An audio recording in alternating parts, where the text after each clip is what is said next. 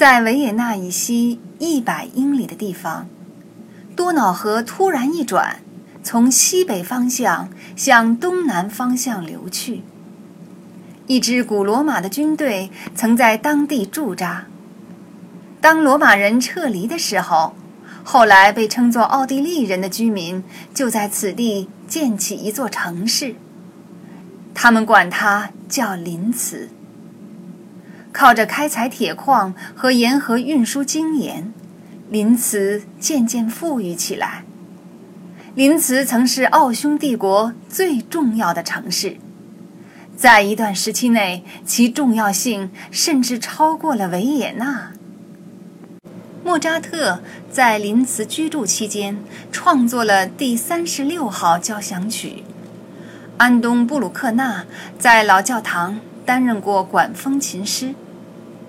在莱翁丁的小郊区，米切尔斯堡街十六号的一座黄色房子里，阿道夫·希特勒度过了他的童年时光。为了赢得美术学院的录取通知，希特勒搬到了维也纳，但他热爱的城市林茨却从不曾被他忘怀。林茨是千年帝国的文化中心，正是在这座城市，希特勒计划修建他非凡的元首博物馆，展览纳粹掠夺来的艺术品。事实上，他发起的劫掠行动的代号就是“林茨特殊使命”或“林茨特别行动”。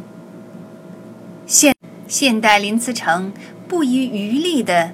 掩盖这座城市与希特勒的联系，但是唤起人们对过去回忆的提示在城中随处可见。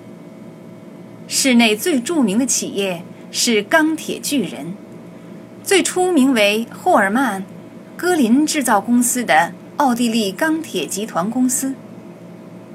市中心以东十二英里的地方是毛特豪森集中营遗迹。关在这座集中营里的囚犯要不停的劳动，直到被活活累死。在所有活到集中营得到解放的犯人中，有一个名叫西蒙·维森塔尔的人，他后来成为世界上最著名的纳粹猎人。有个人，在六月的第一个星期二来到林茨。他对这座城市黑暗的过去了如指掌。事实上，在他多元人生的某一阶段，他曾为林茨的过去深深困扰。他步履轻盈地走出中央火车站，身上的黑色西装显示出他十分富有，腕上的金表让人觉得这表或许是不义之财。而巧的是，金表的确来路不明。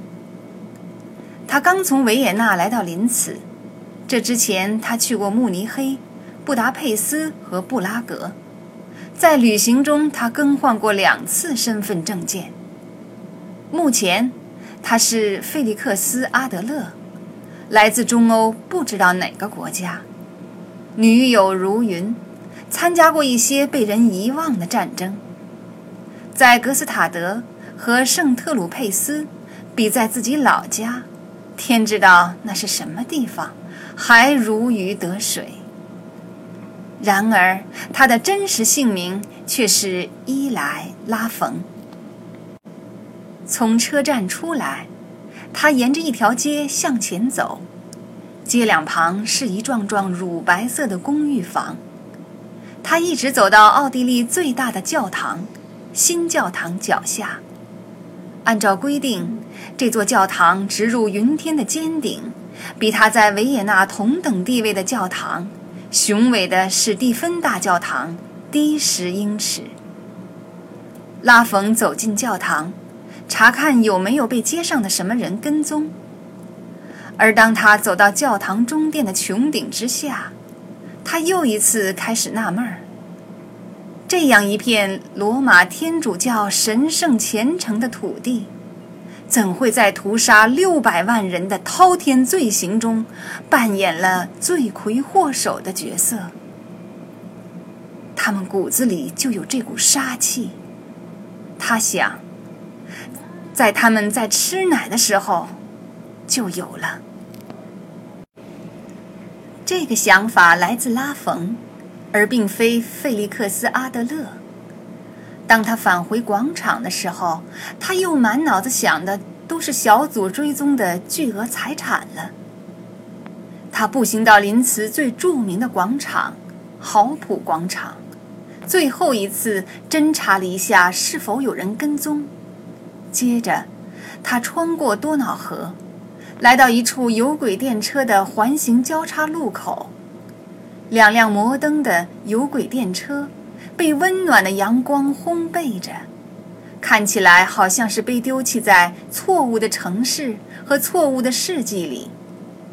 环形路口的一边是盖斯特纳街，靠近街的尽头矗立着一道富丽堂皇的大门，门上的黄铜牌子上写着“维博银行集团”，未经预约，不予接待。拉冯伸手去按对讲机按钮，但是有什么东西让他迟疑了一下，那是常常向他袭来的恐惧。一种敲过太多的门，跟在一旦发现他就会杀了他的人身后，走过太多阴暗的街道而产生的恐惧。他于是想起林茨东边十二英里以外的一个集中营，想起叙利亚境内一座几乎从地图上被抹掉的城市。他开始猜想这两者之间或许有什么联系。或许有一道邪恶之湖。想到这儿，他的胸中升腾起一股愤懑。他整了整领带，理了理头顶上剩得不多的头发，然后伸出拇指，使劲儿按在对讲机按钮上，用伪装出来的另一种嗓音，宣称自己是费利克斯·阿德勒。和银行内部有生意上的往来。几秒钟悄悄划过，在拉冯看来，却如同经过了漫长的一生。终于，门锁开动的声音传来，嗡嗡作响的封音器像比赛开始时的发令枪，敲击着他的耳骨。他深吸了一口气，用手推开门栓。走进了大门。进门先是一个前厅，然后是一间等候室，里面坐着一位上奥地利州的年轻小姐。她肤色苍白，容颜姣好，看上去几乎像个蜡人。小姐显然习惯了来自阿德勒先生之流那种过分的注目。立刻向拉冯亲切而又居高临下的打了一声招呼。他邀请他在等候室坐下，他就了座。他问他要不要咖啡，他谢绝了。拉冯坐在座位上，膝头拢在一起，双手交叉放在大腿上，好像是在乡间火车站的月台上等候列车。美国财政新闻网在他头顶上方墙壁上的电视里无声地播放着。在他肘边的桌子上是一摞摞世界上重要的经济新闻报纸和几份赞美奥地利美好山区生活的杂志。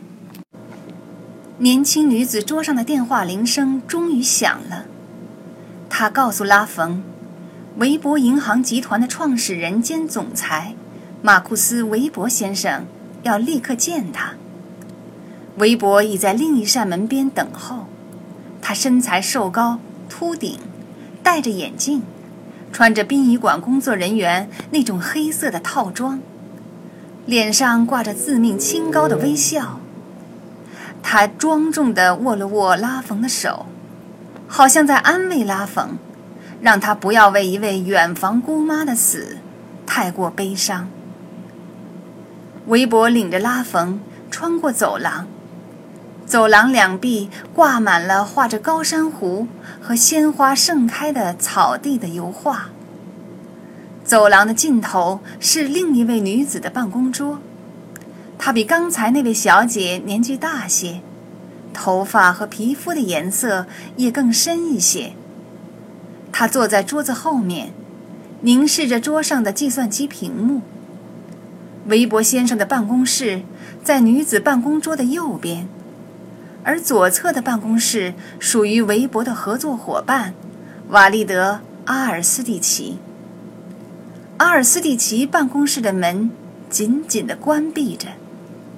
两个个头一般高的保镖，像盆栽棕榈植物一样，一动不动地分立在门的两旁。